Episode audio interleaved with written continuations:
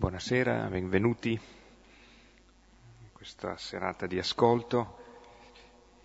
Prepariamo il Salmo 145, 146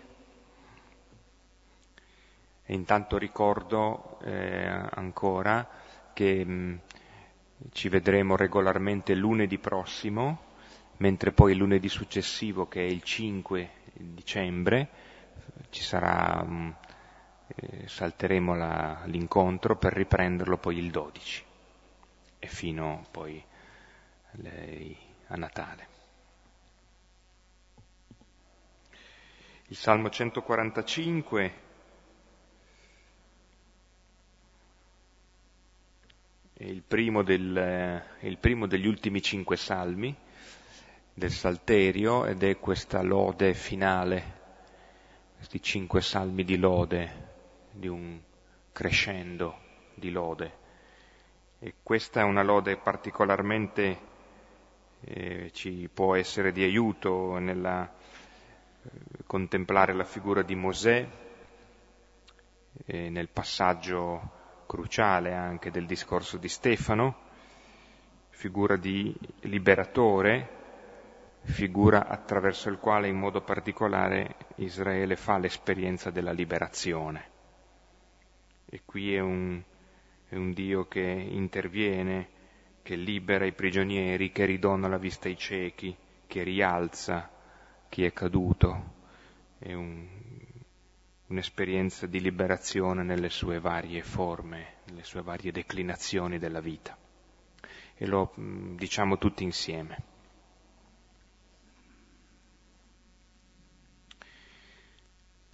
Alleluia. Loda il Signore, anima mia. Loderò il Signore per tutta la mia vita. Finché vivo canterò inni al mio Dio. Non confidate nei potenti, in un uomo che non può salvare. Esala lo spirito e ritorna alla terra. In quel giorno svaniscono tutti i suoi disegni. Beato chi ha per aiuto il Dio di Giacobbe, chi spera nel Signore suo Dio, creatore del cielo e della terra del mare e di quanto contiene. Egli è fedele per sempre, rende giustizia agli oppressi, dà il pane agli affamati. Il Signore libera i prigionieri, il Signore ridona la vista ai ciechi il Signore rialza chi è caduto. Il Signore ama i giusti. Il Signore protegge lo straniero. Egli sostiene l'orfano e la vedova, ma sconvolge le vie degli empi. Il Signore regna per sempre il tuo Dio, o Sion, per ogni generazione. Gloria al Padre, al Figlio e allo Spirito Santo, come era nel principio, ora e sempre, nei secoli dei secoli. Amen.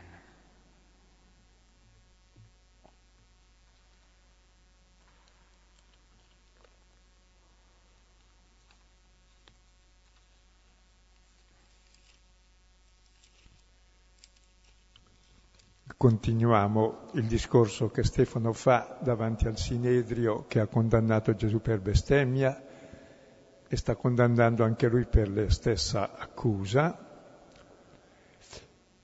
E Stefano ci fa vedere il percorso che hanno fatto gli ellenisti, almeno gli ellenisti ma anche i giudei, per capire la figura di Gesù attraverso la Bibbia. E allora abbiamo visto eh, passare le tre figure fondamentali, Abramo, che è il nostro padre nella fede, perché è il primo che ha creduto in Dio, alla parola di Dio, e quindi diventa figlio di Dio, quindi padre di tutti i credenti. Poi Giuseppe, che è il padre della fraternità, è il primo che ama tutti i fratelli con lo stesso amore misericordioso del padre. E adesso vediamo Mosè che è padre del popolo. E dicevamo già che in queste tre figure c'è tutto il DNA degli uomini nuovi che sono a immagine del figlio del padre. E anche noi siamo sempre nella situazione di questi che sono sempre in un cammino di liberazione. In Abramo abbiamo visto la liberazione dalla sfiducia e la libertà della fede dei figli. In Giuseppe la liberazione dall'invidia, che è la schiavitù interiore, e la libertà di essere fratello. E in Mosè vedremo la liberazione di tutto il popolo dalla schiavitù dell'Egitto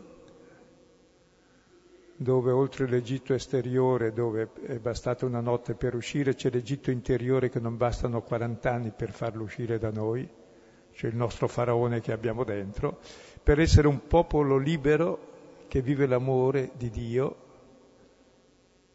come padre e dell'altro come fratello.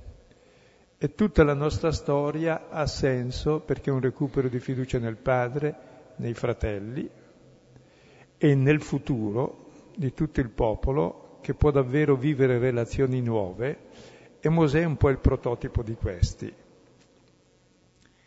E questa sera entriamo nell'epopea dell'Esodo, che è la grande epopea di Israele, l'eroe è Mosè, e le cose fondamentali di Israele le troviamo nell'Esodo, la rivelazione del nome, passaggio dalla schiavitù alla libertà, l'uscita dal Mar Rosso, il dono della legge, il cammino verso la terra promessa, cioè è il testo fondante di Israele. E anche la Genesi che eh, viene prima nella Bibbia è stata scritta dopo, durante l'esilio, per dire che è sempre possibile uscire da qualunque situazione di schiavitù anche se siamo schiavi per colpa nostra come era durante l'esilio. E adesso in particolare, in particolare, in Mosè leggiamo il primo testo, la volta prossima faremo la seconda parte, qui vediamo il primo e secondo Mosè. E poi vedremo nella parte successiva il Mosè che conduce il popolo nel deserto.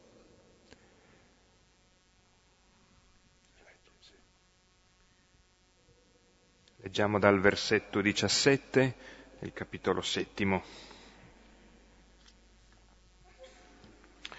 Ora, quando si avvicinava il tempo della promessa che Dio aveva fatto ad Abramo, crebbe il popolo e si moltiplicò in Egitto, fino a quando sorse un altro re sull'Egitto che non conosceva Giuseppe.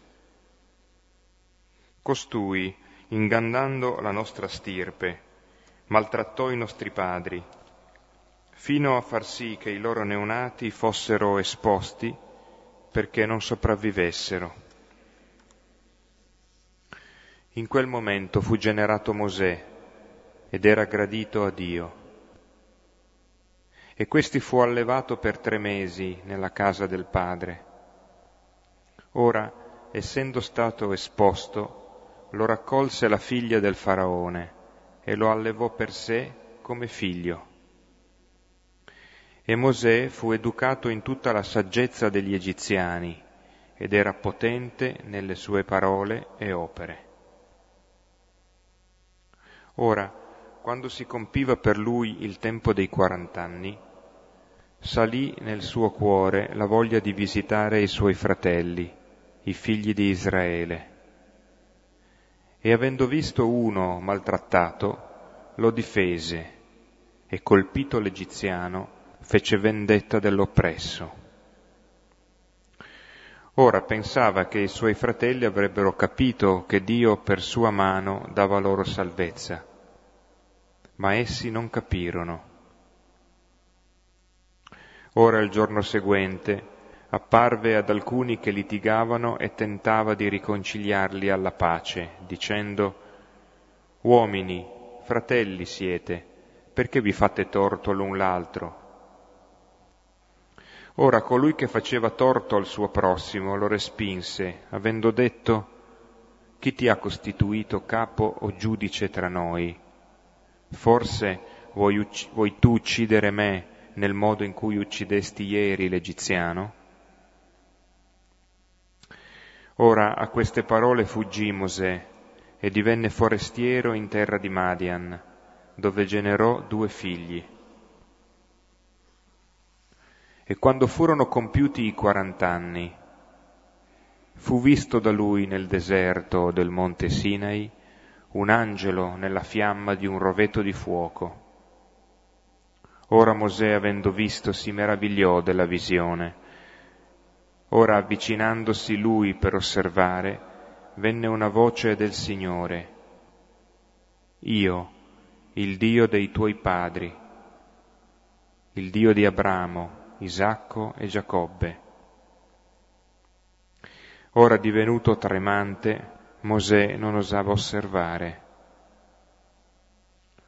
Ora disse a lui il Signore, sciogli il sandalo dai, dei tuoi piedi, perché il luogo su cui stai è terra santa. Avendo visto, vidi il cattivo stato del mio popolo in Egitto, e il suo gemito udii e scesi per tirarli fuori. E ora vieni, ti mando in Egitto. Ecco, questa è la prima parte del discorso di Stefano su Mosè e qui continuiamo a vedere eh, le caratteristiche ultime e fondamentali del popolo di Dio. Mosè è un uomo che ha sete di giustizia e di libertà. Ammazza addirittura uno per far giustizia, cerca di porre giustizia tra i fratelli, fallisce tutto, fallisce anche lui, scappa e poi dopo dovrà riprendere la sua missione. E per fare quella cosa difficile che costituisce l'uomo, di fare una vita giusta, giusta e libera. E da noi, dove c'è libertà, non c'è giustizia, perché libero è solo il potente che può dominare l'altro, che è schiavo, il quale è giusto, però subisce l'ingiustizia e non è libero. Quindi o c'è libertà per qualcuno e schiavitù per gli altri, oppure lo stesso, non c'è giustizia, insomma. Non riusciamo mai a coniugare le cose. Perché? Perché abbiamo un modello falso di uomo. Per noi l'uomo libero è il faraone, il potente che possiede tutto. E anche Mosè voleva liberare il popolo con la forza.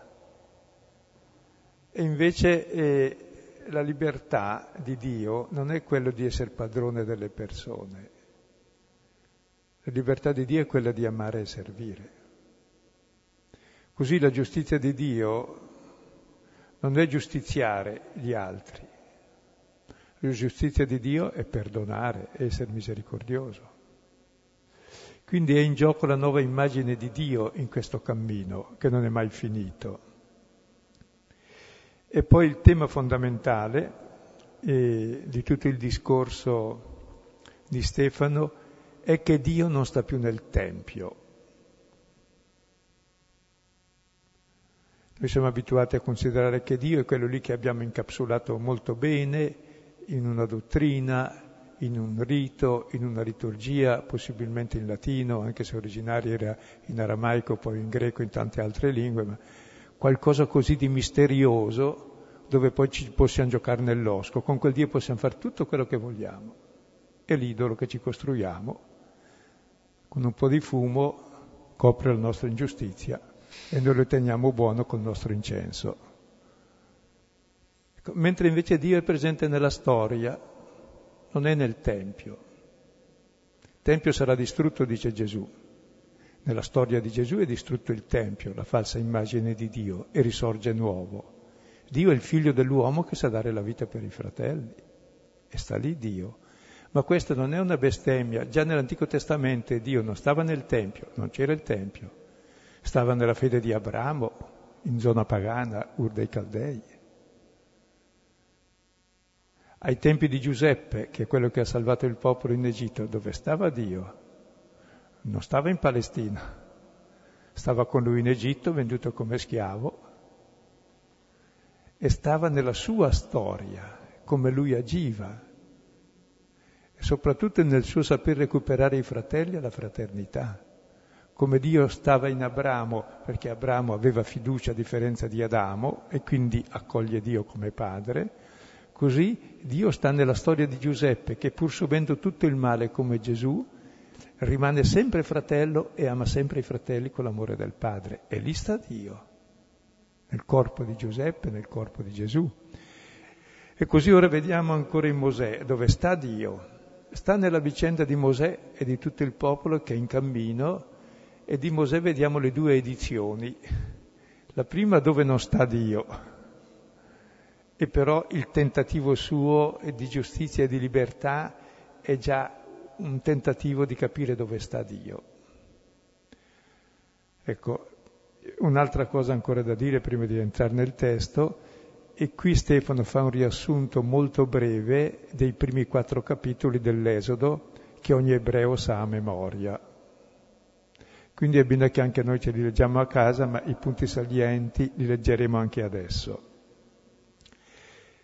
Allora il testo di questa sera si divide in tre parti, si avvicina il tempo della promessa, la nascita di Mosè, i versetti 17 e 22, lo si trova in Esodo 1-2, dopo vediamo che Mosè compia i 40 anni, 40 anni cerca di fare giustizia, poi deve fuggire, soprattutto la seconda parte del capitolo secondo.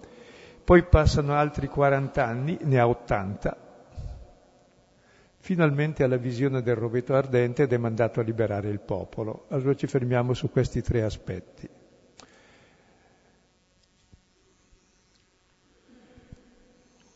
Ora, quando si avvicinava al tempo della promessa, che Dio aveva fatto ad Abramo, crebbe il popolo e si moltiplicò in Egitto, fino a quando sorse un altro re sull'Egitto che non conosceva Giuseppe.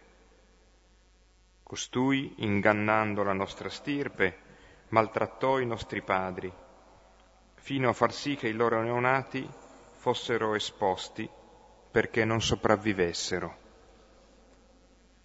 Ecco, si avvicina il tempo della promessa in Genesi 15 Dio aveva detto ad Abramo che il suo popolo sarebbe stato in Egitto 400 anni, schiavo, eppure proprio in quella schiavitù il popolo crebbe e si moltiplicò, grazie a Giuseppe venduto dai fratelli. Si moltiplicò tanto da costituire una minaccia, secondo il faraone, perché oh, un popolo così potente, così numeroso, Infatti c'è il censimento del popolo nel libro dei numeri, al primo capitolo, che dice che erano 603.550 gli uomini maschi sopra i vent'anni e in età di fare la guerra, perché credo che i vecchi non la facevano, le donne e i bambini neanche, dai vent'anni in su. Quindi era veramente un popolo numeroso e organizzato, se faceva tanta paura. Faccio notare una cosa prima, eh, che in questo censimento delle dodici tribù manca una tribù, quella di Levi. E la tribù di Levi è la stessa di Mosè e di Aaronne, che è il capo. E come sapete, la tribù di Levi non ha eredità di terra in Israele. Guardate interessante, il capo, quello che libera il popolo, e anche tutti i suoi discendenti, e li libera e li conduce nella terra promessa, possiedono nulla, neanche un pezzettino di terra promessa. È una bella testimonianza, è vero, pressa poco come i nostri capi. che vorrebbero mettere le mani sul mondo intero. Niente. Perché devono testimoniare a tutti che la vera terra promessa è la fiducia in Dio e la fraternità. E il loro scopo è custodire l'arca dell'alleanza. Questo è un po' difficile, mica si vive molto di quello che gli altri ti daranno poi vivi, ma per testimoniare che tutti viviamo del dono che Dio fa. E loro vivono questa fiducia, quindi possiedono nulla della terra. È una cosa che in genere non si mette molto in rilievo, si dà per scontata. Invece il grande condottiero, eh, non a caso, e anche i suoi discendenti, anche suo fratello sommo sacerdote, possiedono niente. E comunque questo popolo numeroso si moltiplica, eh, sorge un altro re che non conosceva Giuseppe e dice, oh qui la situazione è grave. Sì, che eh, viene fuori anche soltanto da questo semplicissimo passaggio il fatto che come sempre la paura si nutre di ciò che non c'è o di ciò che si immagina possa esserci, ma è più un'assenza che una presenza. Cioè, qui è, è un, un ehm, faraone nuovo, un nuovo re, che non ha conosciuto Giuseppe, significa che non sa che, che qual è il legame profondo che unisce l'Israele ospitato in Egitto con, agli egiziani. Cioè non sa che, che c'è un rapporto di vita, perché Giuseppe è stato mandato lì per eh, non soltanto salvare la sua famiglia, ma una popolazione numerosa in, la, in, tutta la terra, egiziani compresi, perché il faraone non sa cosa fare. Vi ricordate che il faraone no, è totalmente eh, analfabeta dei suoi sogni e cerca qualcuno che, che gli traduca questi sogni delle, delle vacche grasse, delle vacche magre, le seconde che mangiano le prime, eccetera. È Giuseppe che spiana la strada su come poter vivere e preparare il tempo difficile della carestia. Quindi tutto questo non sa, no? E poi, appunto, non sapendo questo, è tutta un'ipotesi. E se poi eh, Israele si unisse a dei nemici? Ma non c'è nessun nessuna traccia nel testo che Israele diventi minaccia per questo motivo. E, sembra piuttosto tutto un, un, un, arrovellamento interiore di Faraone, che nasce tutto dal non ricordare il rapporto di vita che, che, lega, che lega, l'Egitto con, con Israele, con l'Israele erede di Giuseppe.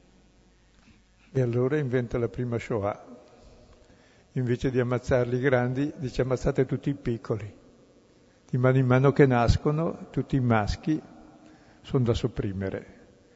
E incarica le due elevatrici, non so se bastassero due elevatrici, ma ce n'erano solo due, modo di dire, che dovevano sopprimere quando nascevano i bambini, loro invece non lo facevano, allora manda a chiamare l'elevatrice e dice, ma come mai non li sopprimete? Dice, Guarda, non riusciamo a farlo perché le donne di Israele mica sono come le nostre, così effeminate, sono forti.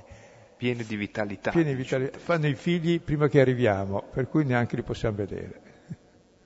Non era vero, ma comunque funzionava. È bello che due donne vanificano il disegno del faraone. Allora lui rincara la dose. Vabbè, prima aveva dato, ordinato lavori forzati, cioè leggerete il testo, no? in modo sempre più crudo per sterminarli, e più li comprime più crescono. E poi dopo ordina buttateli nel Nilo per essere esposti. E non è vero, lui diceva buttateli per ucciderli, ma siccome il nostro autore ha in mente Mosè che è stato esposto e sopravvivrà, vediamo la storia di Mosè adesso. Capitolo secondo. Esodo 2, leggiamo fino al versetto 10. Un uomo della famiglia di Levi andò a prendere in moglie una figlia di Levi. La donna concepì e partorì un figlio. Vide che era bello e lo tenne nascosto per tre mesi. Ma non potendo tenerlo nascosto più oltre, prese un cestello di papiro, lo spalmò di bitume e di pece, vi mise dentro il bambino e lo depose tra i giunchi sulla riva del Nilo.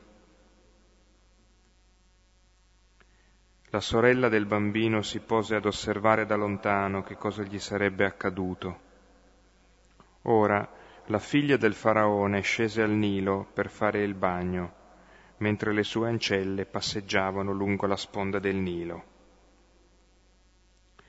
Essa vide il cestello tra i giunchi e mandò la sua schiava a prenderlo. L'aprì e vide il bambino. Ecco, era un fanciullino che piangeva ne ebbe compassione e disse, è un bambino degli ebrei. La sorella del bambino disse allora alla figlia del faraone, devo andarti a chiamare una nutrice tra le donne ebree perché allatti per te il bambino? Va, le disse la figlia del faraone. La fanciulla andò a chiamare la madre del bambino. La figlia del faraone le disse, porta con te questo bambino e allattalo per me, io ti darò un salario. La donna prese il bambino e lo allattò. Quando il bambino fu cresciuto lo condusse alla figlia del faraone. Essa divenne un figlio per lei ed ella lo chiamò Mosè, dicendo, io l'ho salvato dalle acque.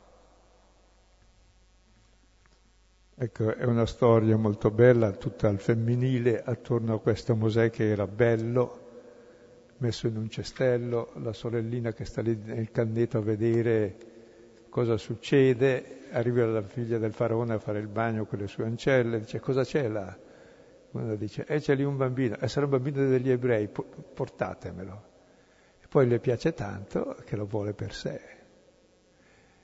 E la sorella salta fuori e dice, e vuoi che ti trovi una donna che lo allatti delle ebree, che, che, eh, che ha perso i bambini, no? come tutte le donne perché li buttavano nel Nilo. Dice, ma certamente, io lo pagherò, per cui lo fa allattare da sua mamma a pagamento della, del faraone che voleva ucciderlo. Dice anche tutta una finissima ironia no? Qui, di come Dio conduce la storia.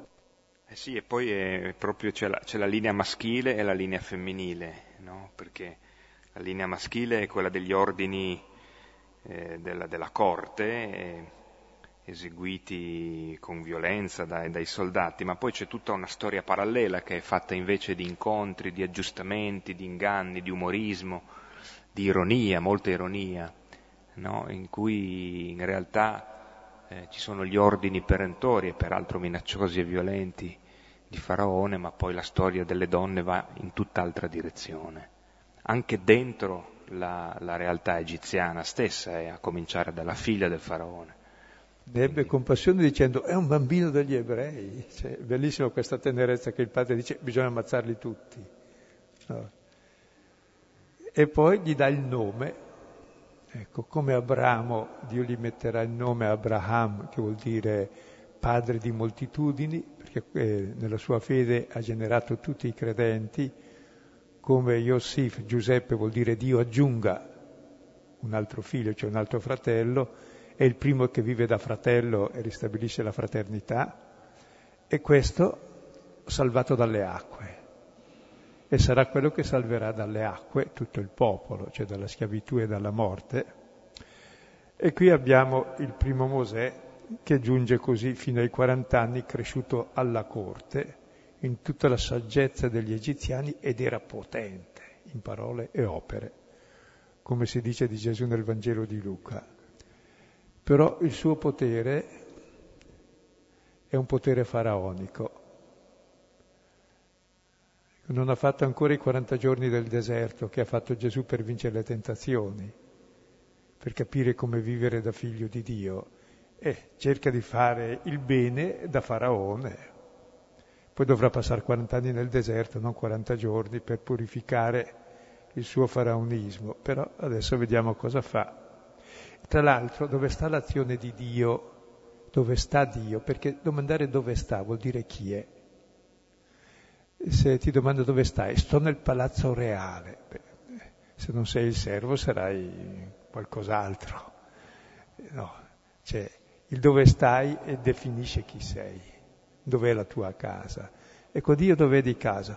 Boh, con questa gente oppressa, con questo bambino, con la sorella, con la mamma, con le ancelle della, del faraone che sono lì e con la figlia del faraone che va a nuotare, cioè in tutte le circostanze della vita. È presente nella storia, per questo bisogna stare attenti perché c'è una tendenza terribile nella Chiesa dei tradizionalisti che Dio ha parlato una volta, ha parlato in latino, bisogna fare le cose così. No, Dio agisce nella storia in questo mondo d'oggi, salva il mondo adesso. Chi non crede questo non è cristiano, uccide Cristo. Cristo è presente e vivo nella storia, adesso. E la storia è rivelazione di Dio. E Dio è presente in tutte le cose, in tutte le persone. Se non comprendiamo questo, cosa facciamo di Dio? facciamo un appannaggio nostro per andare contro gli altri, esattamente come fanno tutti i faraoni. Cioè usiamo Dio come strumento di potere. E Dio invece non è strumento di potere, è strumento di riconciliazione per tutti. Come comincia a essere Mosè, addirittura con la figlia del faraone, perché è piccolo, quando diventa grande a 40 anni ed è potente, allora fa altre cose, le vediamo adesso. Leggiamo il versetto 23-27. 29, scusa. Ora, quando si compiva per lui il tempo dei quarant'anni, salì nel suo cuore la voglia di visitare i suoi fratelli, i figli di Israele. E avendo visto uno maltrattato, lo difese e colpito l'egiziano, fece vendetta dell'oppresso Ora pensava che i suoi fratelli avrebbero capito che Dio, per sua mano, dava loro salvezza. Ma essi non capirono. Ora il giorno seguente apparve ad alcuni che litigavano e tentava di riconciliarli alla pace, dicendo, Uomini, fratelli siete, perché vi fate torto l'un l'altro? Ora colui che faceva torto al suo prossimo lo respinse, avendo detto, Chi ti ha costituito capo o giudice tra noi? Forse vuoi tu uccidere me nel modo in cui uccidesti ieri l'Egiziano? Ora a queste parole fuggì Mosè e divenne forestiero in terra di Madian, dove generò due figli. Ecco qui è utile leggere capitolo secondo dal versetto 11 seguenti, la storia di Mosè, che a 40 anni gli sale nel cuore la voglia di visitare i fratelli. Si accorge che, fra- che dei fra- ha dei fratelli e vuole andare a vedere come stanno, quindi ha un desiderio di fraternità un po' tardo, a 40 anni, è subito frustrato lo stesso giorno in cui nasce. Però era probabilmente un desiderio che ci aveva dentro, insomma. Ognuno vuole sapere eh, di chi sono figlio, chi sono i miei fratelli. E allora va, non gli basta essere faraone, figlio della faraoncina, potente, e, poi istruito e educato in tutta la saggezza degli egiziani. Va a visitare i fratelli e vede uno maltrattato e lo difende. Fa un po' venire in mente comunque anche l'itinerario di Giuseppe che anche lui, mandato dal padre, va a cercare i fratelli in qualche modo, no? Cioè c'è sempre questa, questo doppio, doppio binario, il percorso del singolo e la, la fraternità da costruire.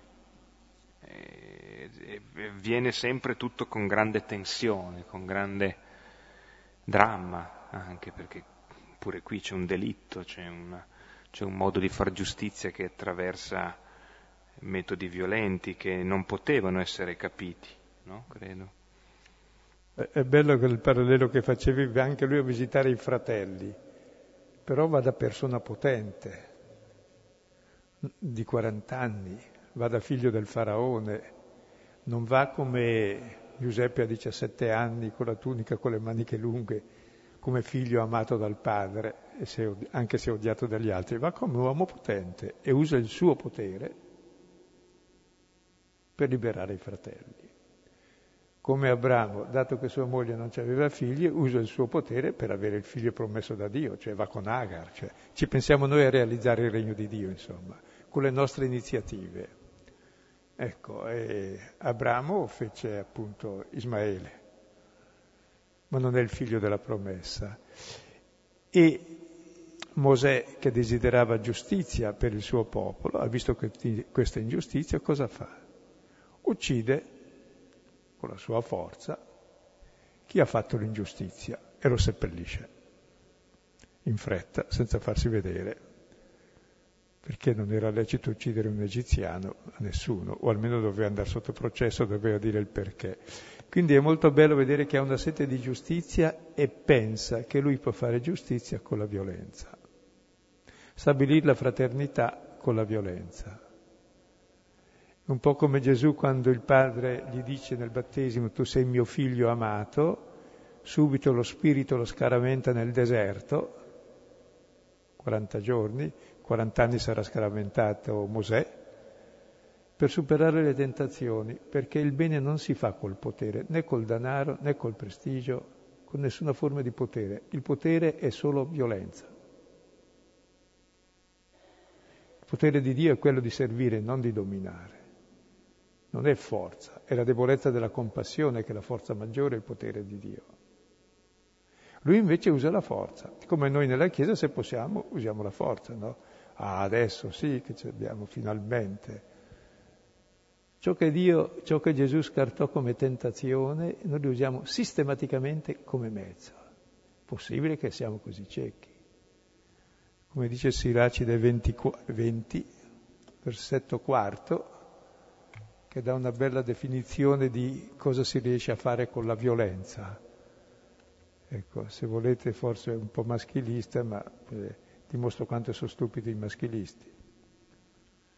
Un eunuco che vuole deflorare una ragazza, così chi vuol rendere giustizia con la violenza. Ecco, e la storia va avanti con la violenza sperando di far giustizia. È perfettamente una cosa inutile e nei tempi poi difficili che possono sempre venire, come sono avvenuti, la violenza, se non c'è il potere, ha bisogno di farla o di farla fare, o di lasciare che avvenga, in modo tale che può così proteggere dalla violenza che è lui. Diciamo anche forse questo, sì. questo, fratello ebreo che rifiuta la giustizia di Mosè, forse anche lui nel suo, nella sua risposta che è anche arrogante, no? cioè vuoi uccidermi come hai ucciso l'egiziano, però eh, mi pare nel meccanismo narrativo è, è, quello che gli fa prendere coscienza che, di quello che lui ha fatto il giorno prima, che prima insomma, nasconde sotto la sabbia, no? che peraltro è, è, un modo assolutamente labile, eh, perché la sabbia per definizione nel deserto è mutevole, una volta copre, un po' di vento si scopre, dunque era assolutamente inadeguata come, come prudenza. E, ehm, ma questo ebreo lo, lo, smaschera e gli fa prendere coscienza no, di quello che lui stesso non aveva colto il giorno prima. Non so se. Sì, sì. Beh, la violenza da qualunque parte venga è sempre violenza, e come ha ucciso uno può uccidere anche chiunque altro. Ed è importante che esca questa tentazione perché è ciò che noi pensiamo di rimediare alla violenza con un potere maggiore e invece è su un altro versante. E non solo lui eh, cerca di difendere i fratelli, ma anche di, fa anche il pacere, no? E proprio allora è accusato di, di omicidio. Due fratelli che litigano, sta attento alla discussione, si vede subito chi ha ragione e chi ha torto, e chi ha torto e dice, oh, vuoi uccidere anche me? ti denuncio, in fondo è una denuncia. Il risultato è che egli a queste parole fuggì. Fuggì nel deserto, divenne forestiero in terra di Madian, dove generò due figli. Fa il riassunto, arriva lì e nella terra di Madian, si siede presso un pozzo perché ci avrà sete in questa fuga e ci avrà anche fame. Ci sono sette ragazze, sette figlie del sacerdote Ietro di Madian, che sono lì al pozzo, ma arrivano i pastori, le molestano e lui con la sua forza li scaccia via e poi dà da bere al, al gregge e poi quelle tornano a casa prima e il papà chiede come mai siete tornate così presto? E c'erano lì pastori che ci molestavano, ma è arrivato un egiziano, un, un grande uomo potente e forte, li ha sgominati tutti, i pastorelli, e ci ha dato da bere, dice, e l'avete lasciato lì, portatelo a casa. Ecco, così è ospitato e farà il pecoraio per 40 anni. Intanto si sposa a Zippora, la prima figlia del, del, del sacerdote Ietro. C'è un figlio che si chiama Gerson, che vuol dire sono emigrato in terra straniero. Ne avrà poi un altro, Eliezer, Dio mi ha aiutato a fuggire dal faraone sottinteso. Sono i suoi due figli e lì per 40 anni questo potente uomo che voleva liberare i suoi fratelli dall'ingiustizia fa il pecoraio nel deserto. Buon apprendistato, no? Sì, dico, dice il, il Midrash eh, di Mosè, che poi peraltro eh, Stefano eh, mm, evidentemente conosce e applica questi, questa ca- categoria dei 40 cioè del, del, compimento di un tempo, della pienezza di un tempo, a, alle tre fasi della vita di Mosè, per 40 anni è egiziano, per altri 40 anni è pastore e per 40 anni è liberatore, nel, camminando alla testa del suo popolo nel deserto, fino alle soglie della terra. E, ehm, il Midrash dice che in questi 40 anni di silenzio e di voluta, eh, voluto esilio, di, di, essere diventato forestiero. Questa espressione è molto forte, che eh, eh, per essere salvato diventa forestiero in casa sua, in qualche modo, adottato dalla figlia del faraone, e poi diventa invece volontariamente forestiero per, per salvarsi, in qualche modo, per per tirarsi fuori da una mischia pericolosa in cui ne esce sconfitto comunque, frustrato nei suoi desideri di liberatore e, e in questi 40 anni, dice il Midrash, però Mosè impara a pascere, cioè impara a avere cura del gregge, impara a, guidare nel deserto, eh, che, esperienza che gli sarà molto utile quando si troverà poi ad essere invece pastore di un popolo. Bisognerebbe allora che i pastori cominciassero a fare 40 anni i pecorai. Potrebbe pensare. Per sapere come si conducono le bestie, poi si può imparare a condurre anche gli umani. Davvero, eh? C'è l'esperienza pratica, è la realtà che insegna, non le idee.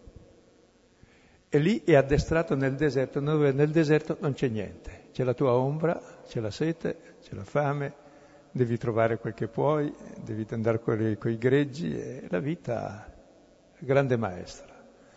E lì è la grande maestra che gli fa uscire il faraone che ha dentro.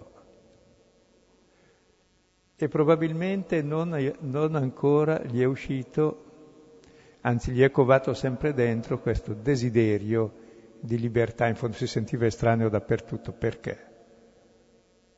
poteva stare in Egitto tranquillo, no, era a casa sua, faceva il faraone, poteva anche lì forse stare tranquillo, forse no, si sente forestiero ovunque, perché uno è forestiero quando non sta a casa sua e la sua casa era questo desiderio di giustizia e libertà che non sta sperimentando ancora. Adesso vediamo la terza fase, quando ormai ha 80 anni, versetto 30-34. E quando furono compiuti i 40 anni, fu visto da lui nel deserto del monte Sinai un angelo nella fiamma di un roveto di fuoco. Ora Mosè, avendo visto, si meravigliò della visione. Ora, avvicinandosi lui per osservare, venne una voce del Signore. Io, il Dio dei tuoi padri, il Dio di Abramo, Isacco e Giacobbe, ora, divenuto tremante, Mosè non osava osservare. Ora disse a lui il Signore, sciogli il sandalo dei tuoi piedi, perché il luogo su cui stai è terra santa. Avendo visto, vidi il cattivo stato del mio popolo in Egitto, e il suo gemito udii, e scesi per tirarli fuori. E ora vieni, ti mando in Egitto. Ecco, questa chiamata dice espressamente il finale del capitolo secondo della Genesi, dopo il lungo corso di anni in cui lui sta lì pascolare le greggi, morì il re d'Egitto, quello che sapeva che lui aveva ammazzato. E poi si dice che gli israeliti gemettero per la loro schiavitù, alzarono grida, il lamento, e il grido della schiavitù salì a Dio. Allora Dio ascoltò il loro lamento, si ricordò della sua alleanza con Abramo e Giacobbe. Dio guardò la condizione degli israeliti e se ne prese pensiero. Ed è qui allora che c'è la nuova vicenda di Mosè. E intanto è bello vedere dove è stato Dio in tutto questo tempo. Era certamente presente anche nella storia di Mosè che aveva sete di giustizia da ammazzato, pur non approvandola. Era certamente presente nella storia di quell'altro fratello che faceva torto al fratello e che lo rimprovera in modo che deve fuggire. Era presente anche lì. Era presente anche certamente quando manda via i pastori perché era prestante e robusto e aiuta quelle sette ragazze. Era presente poi soprattutto quando è stato lì 40 anni a macerare nel deserto, a imparare a condurre le pecore. Poi capirà qualcosa di Dio, di sé e degli altri. Quindi qual è il Tempio di Dio? Dove sta Dio? E sta sempre in questa storia, anche molto sporca da parte nostra, o molto avventurosa, non importa, ma è sempre lì presente e conduce a compimento il suo disegno attraverso questa storia concreta, di bene e di male, dove il desiderio di bene si purifica attraverso anche le peripezie delle, che capitano. Quindi il male non è mai la parola definitiva. C'è sempre il Midrash ebraico che dice che quando Mosè si avvicina al, al roveto, eh, Dio gli parla e si stupisce che Mosè non colga subito e, e gli dice dovresti, dovresti eh, aver capito in, in, che stato sto dal, dal fatto che ti parlo da un roveto, cioè da un albero il più vile che c'è, il più spinoso, il più, il più mm, ributtante in fondo, che tutti evitano, eh, a parte poi l'apologo dei giudici, insomma, dei, giudici capitolo 9. Eh, cioè eh, ti, ti sto parlando dalla situazione peggiore da cui potrei parlarti, perché tu capisca che io è proprio questa situazione che ho, che ho ascoltato, è proprio questo di cui eh, di chi sta in questa situazione che io voglio prendermi cura. Poi questo roveto che brucia e non si consuma, Credo le suggestioni sono infinite, il rovetto che brucia è giusto perché deve bruciare pure il rovetto. Il rovo è simbolo del re del potere, se ricordate nel libro eh, dei giudici. E però è questa cosa che brucia dentro Mosè, che ha bruciato per 40 anni, e se la vede lì davanti, che brucia ancora, è la presenza di Dio in fondo che lo bruciava. Era il suo desiderio, anche se sbagliato, della giustizia e della libertà che l'ha covato per questi 40 anni lo stesso. E Dio adesso lo manda a fare ciò che lui voleva prima, ma è cambiato lui. Cioè non è più il faraone, è un povero forestiero, fuggiasco, che non ha nessun potere, se non quello di non poter entrare se non lo fanno fuori al limite, e allora è nelle condizioni di non fare il faraone che opprime, ma di fare il liberatore.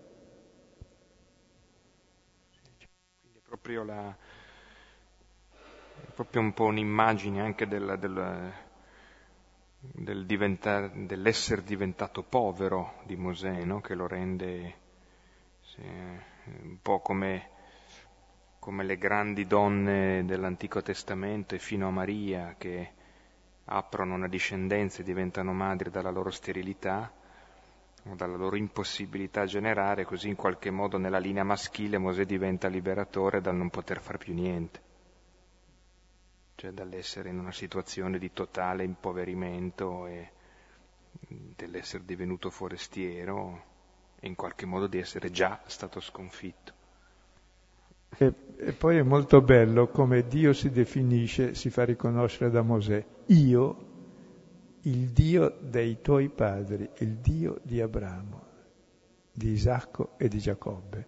Cioè chi è Dio è uno che è di qualcuno, cioè si definisce per la relazione agli altri. È molto bello perché questo genitivo vuol dire che ti genera, cioè Dio in qualche modo eh, è generato al mondo dalla relazione che ha con noi, è nostro e ci appartiene. E vorrebbe che fosse anche reciproco. È bellissima questa appartenenza. Noi da sempre apparteniamo a Lui perché ci ama, ma un'appartenenza di piena libertà non è che ci possiede attende solo che anche noi apparteniamo a Lui nello stesso amore. Ed è bella e tenera questa definizione di essere il Dio di. Come si dice, di chi è quella donna? È la donna di o viceversa, no? Così Dio si definisce con questo di che gli dà l'identità, come lo genera in qualche modo. Perché Dio è amore e può esistere nella relazione. E sulla terra c'è dove è di qualcuno se no anche lui poverino è forestiero e vagabondo e cerca qualcuno che lo accolga. Anzi, lo vediamo in tutti quelli che hanno bisogno di essere accolto, dice Gesù. E quando egli scopre che è il Dio di Abramo, di Isacco, diventò tremante e non osava più guardare. Dice, allora anche di me. E cosa vorrà da me?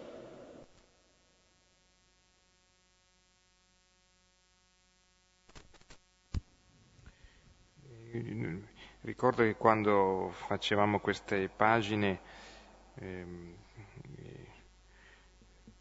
professore che poi è stato un caro amico, che Pietro Bovati, eh, faceva notare come c'è un grande scandalo di questa, di questa appartenenza eh, che connota chi è Dio, il Dio di, dei tuoi padri, Dio di Abramo, di Isacco, di Giacobbe perché il Dio delle altre, divini, altre divinità degli altri popoli, a cominciare dall'Egitto, mai si eh, definirebbe in quanto appartenente a qualcuno, nella relazione con qualcuno. Io sono Dio e basta. Poi tutti gli altri no, sono casomai dei sudditi, o sono dei vassalli, sono roba mia io, a cui io posso concedere l'alleanza. Ma qui è, è proprio rovesciato. Ed è un modo totalmente diverso di, di, impostare la relazione con Dio, che è già eco di quello che poi eh, sarà il mistero di Gesù nella sua relazione col Padre.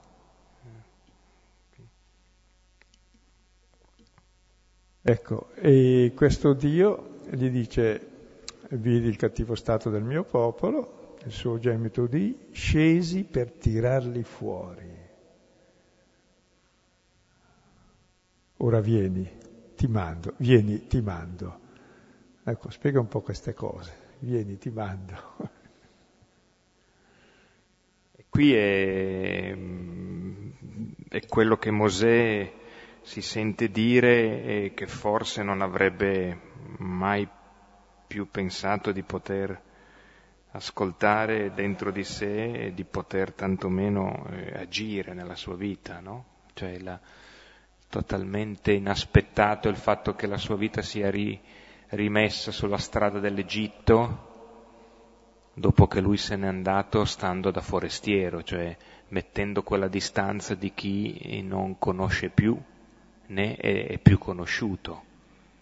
Cioè c'è una, c'è una reciproca non conoscenza in qualche modo che Mosè ha messo per 40 anni e Dio lo costringe invece um, e Dio fa quello che ha fatto lui, no? In fondo, cioè anche lui si è reso conto dell'oppressione quando è andato a visitare i fratelli, ha visto un'ingiustizia che veniva operata e ha pensato di dover intervenire in, per come è intervenuto.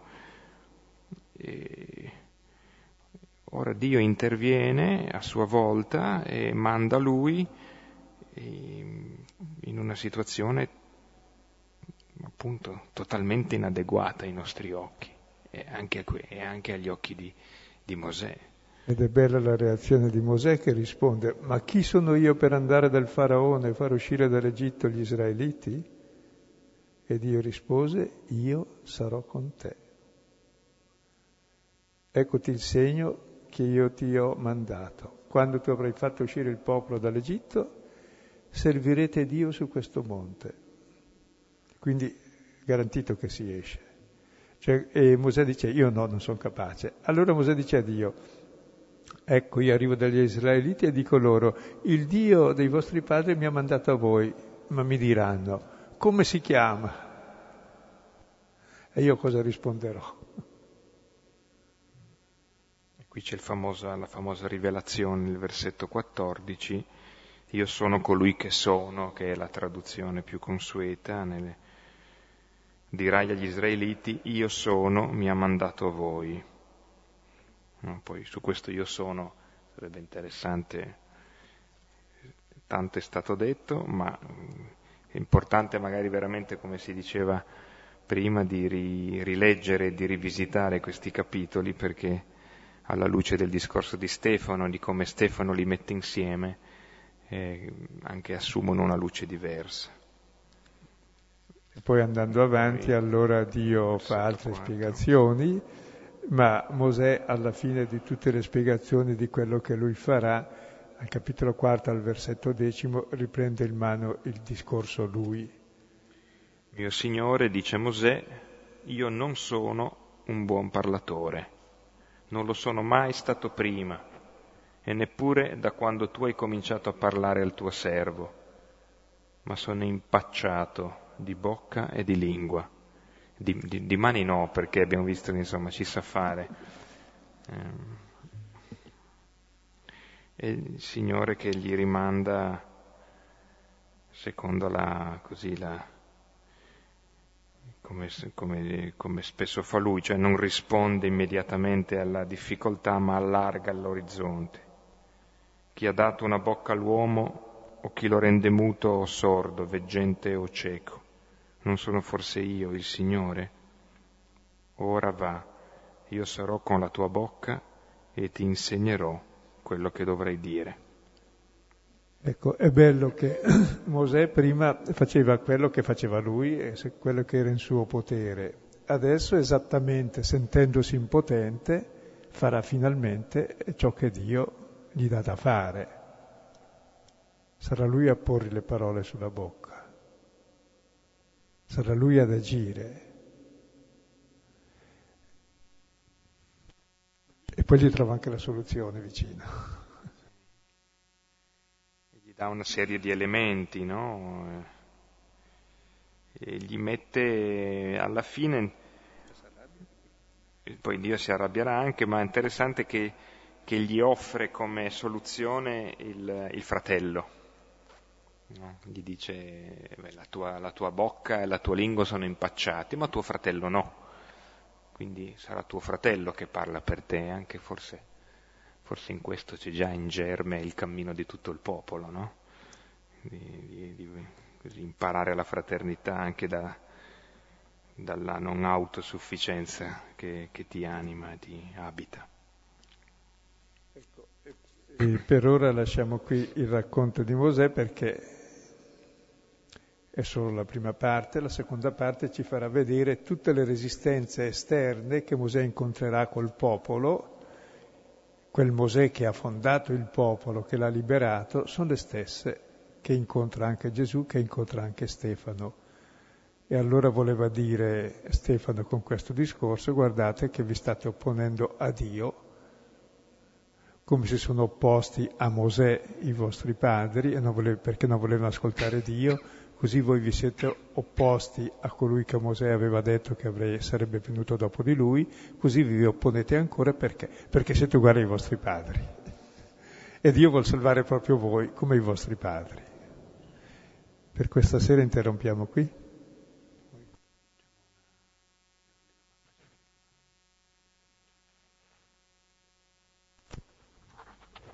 Possiamo lasciare un breve momento appunto per vostre domande, risonanze e, e approfondimenti.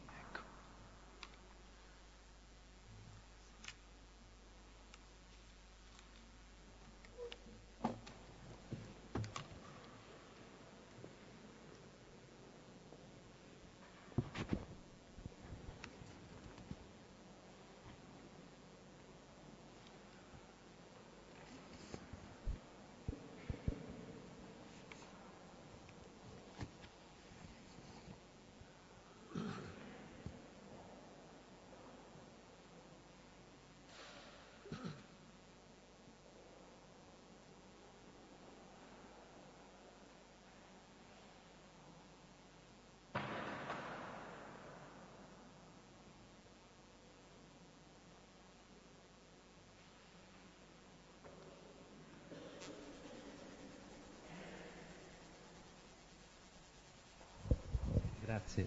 Eh, Silvano, volevo chiederti questo. Dio dà, dà una immagine molto relazionale di se stesso, qua sono il Dio di, il Dio di. Poi a un certo punto dice togliti i calzari perché quella che stai calpestando è terra santa. Volevo dirti se questo ha un qualche specifico significato o semplicemente una sottolineatura che si trova al cospetto di Dio. Mosè.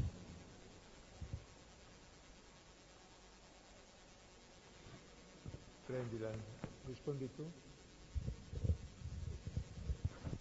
Rispondi tu. allora, eh, la, mm, l'espressione è, è, ha dei, dei, delle parentele, diciamo, con altri passaggi del Primo Testamento.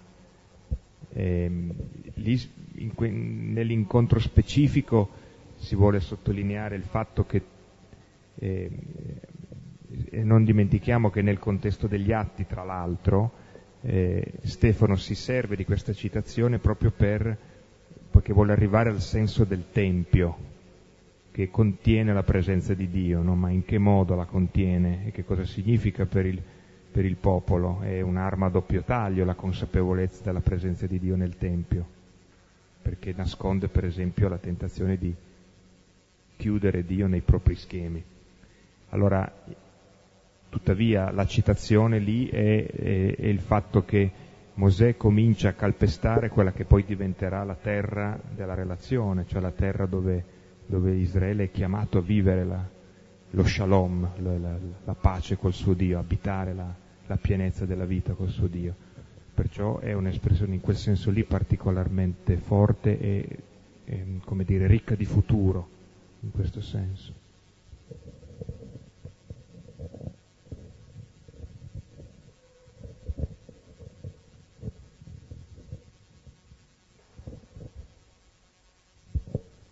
Buonasera.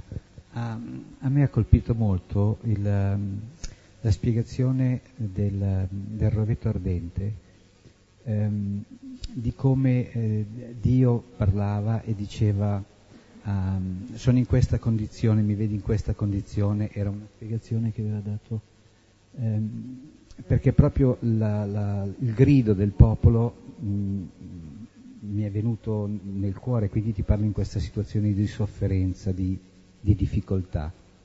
E mi ha colpito molto il sentire e il percepire in questa, in questa frase messa così in bocca eh, di quanto il nostro Dio sente la nostra condizione visceralmente, nelle viscere proprio, ho, ho percepito questa cosa e ho fatto un, un, parallelo dello stesso discorso fatto senza parole guardando, guardando la croce, proprio è un grido viscerale ancora di più della condizione nostra di, di, quanto lui la prende e la vive visceralmente per ciascuno di noi. Non so se, se, se ho spiegato bene quello che intendevo dire, però proprio di questo Dio che vive la nostra condizione umana in maniera totale e viscerale. Mi ha colpito molto.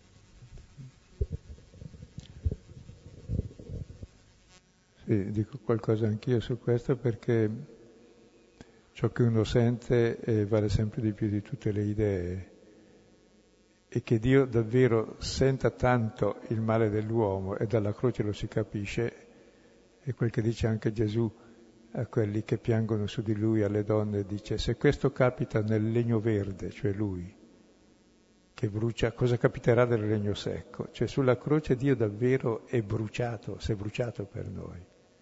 È come quel rovete ardente, cioè Dio soffre tutto il nostro male in fondo cioè, cioè, può avere molti significati, ma chiaramente è tutta questa compassione che brucia in Dio e che è il suo desiderio di, che ci sia l'amore tra gli uomini, che ci sia la giustizia e la libertà per tutti, perché sono suoi figli. E la sofferenza dell'uomo per Dio è, è la peggior sofferenza, è il padre, preferisce soffrire lui piuttosto che il figlio. Quindi c'è sotto, credo, anche questo mistero di quel Dio che, che soffre in quel roveto.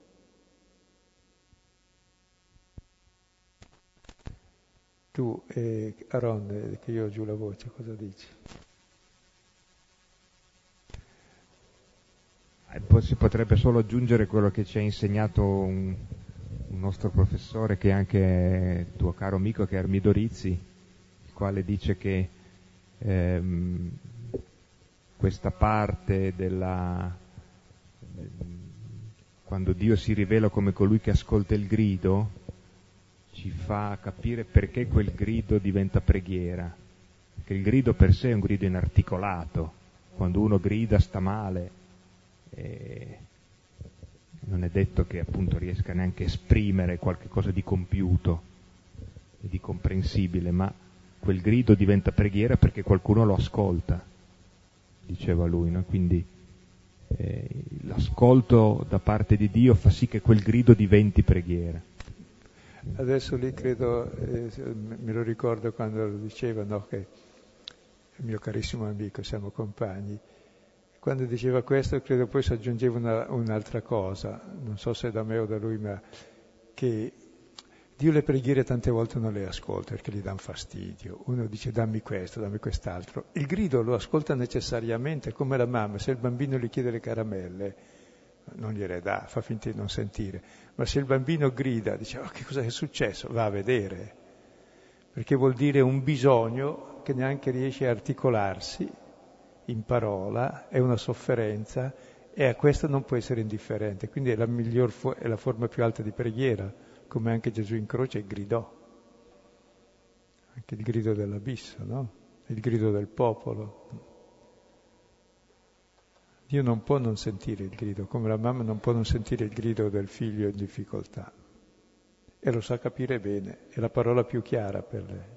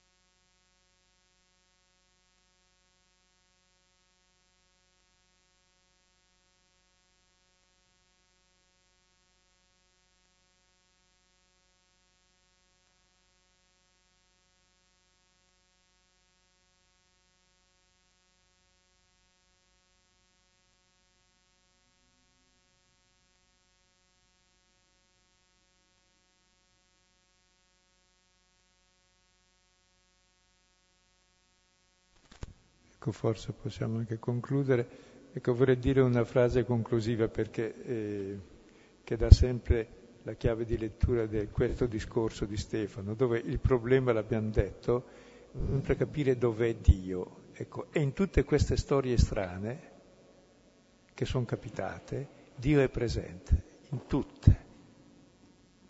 Anche in quelle sbagliate è presente.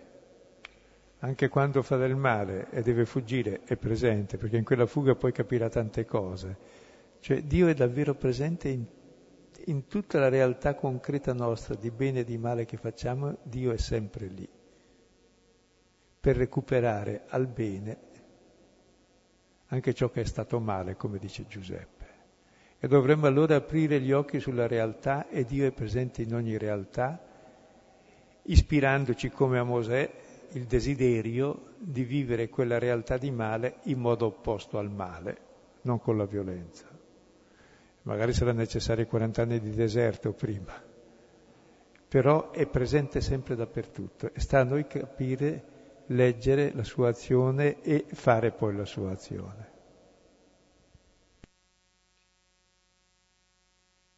Ecco, quindi se sarà possibile in questa settimana la, la rilettura dei primi quattro capitoli dell'Esodo una, potrà essere una buona compagnia, un buon amico.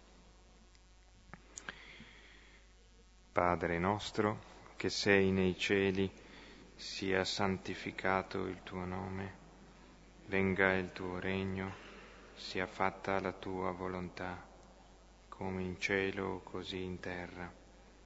Dacci oggi il nostro pane quotidiano, rimetti a noi i nostri debiti, come noi li rimettiamo ai nostri debitori, e non ci abbandonare nella tentazione, ma liberaci dal male. Nel nome del Padre, del Figlio e dello Spirito Santo. Bene, buona settimana e buona... a lunedì.